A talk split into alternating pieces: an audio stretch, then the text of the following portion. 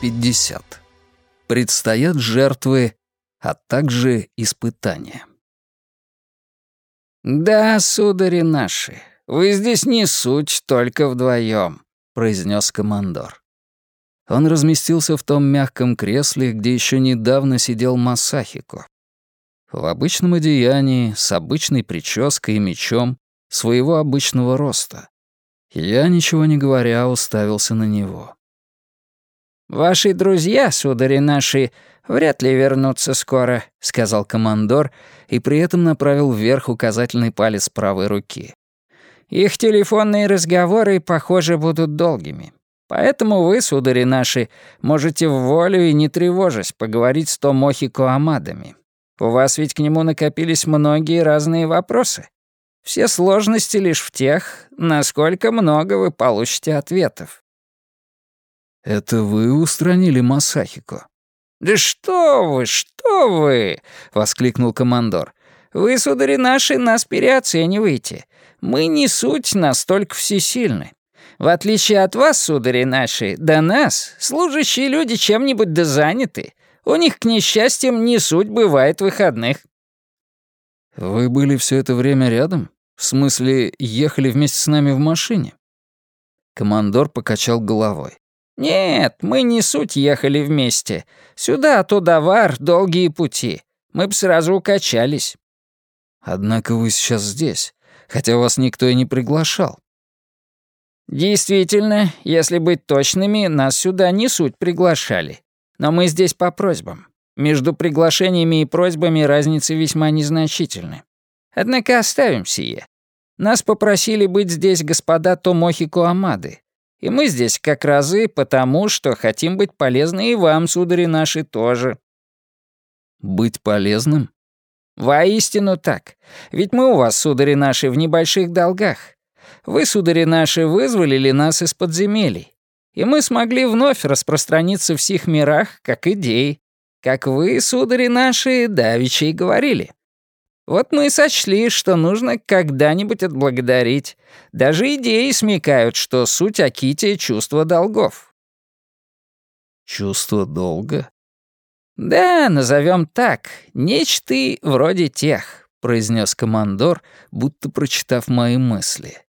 «Во всяких случаях вы, судари наши, всеми сердцами своими желаете ведать, куда подевались Мария Акигавы, и вернуть ее на эти стороны. В этих не суть ошибки». Я кивнул. Ошибки в этом не было. «Вы знаете, где она?» «Ведаем-с. Вот только недавно виделись». «Виделись?» «Перебросились парами слов». «Тогда скажите мне, где она?» «Ведать-то ведаем, а сами сказать не можем». «Почему не можете?»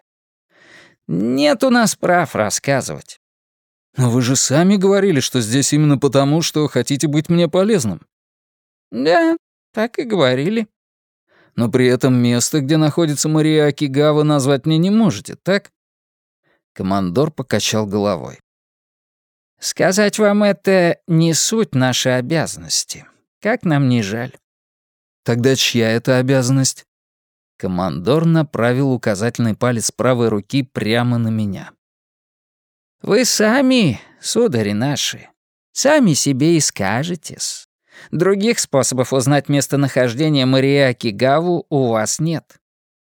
«Я скажу сам себе, но я совершенно не знаю, где она». Командор вздохнул. «Ведаете-с.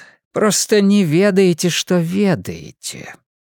«Да вы мне тут из пустого в порожнее переливаете». «Нет, не суть из пустых в порожние. Вскоре вы, судари наши, сами сие поймете. Только не в этих местах». Теперь вздыхать настал мой черед. «Скажите только одно.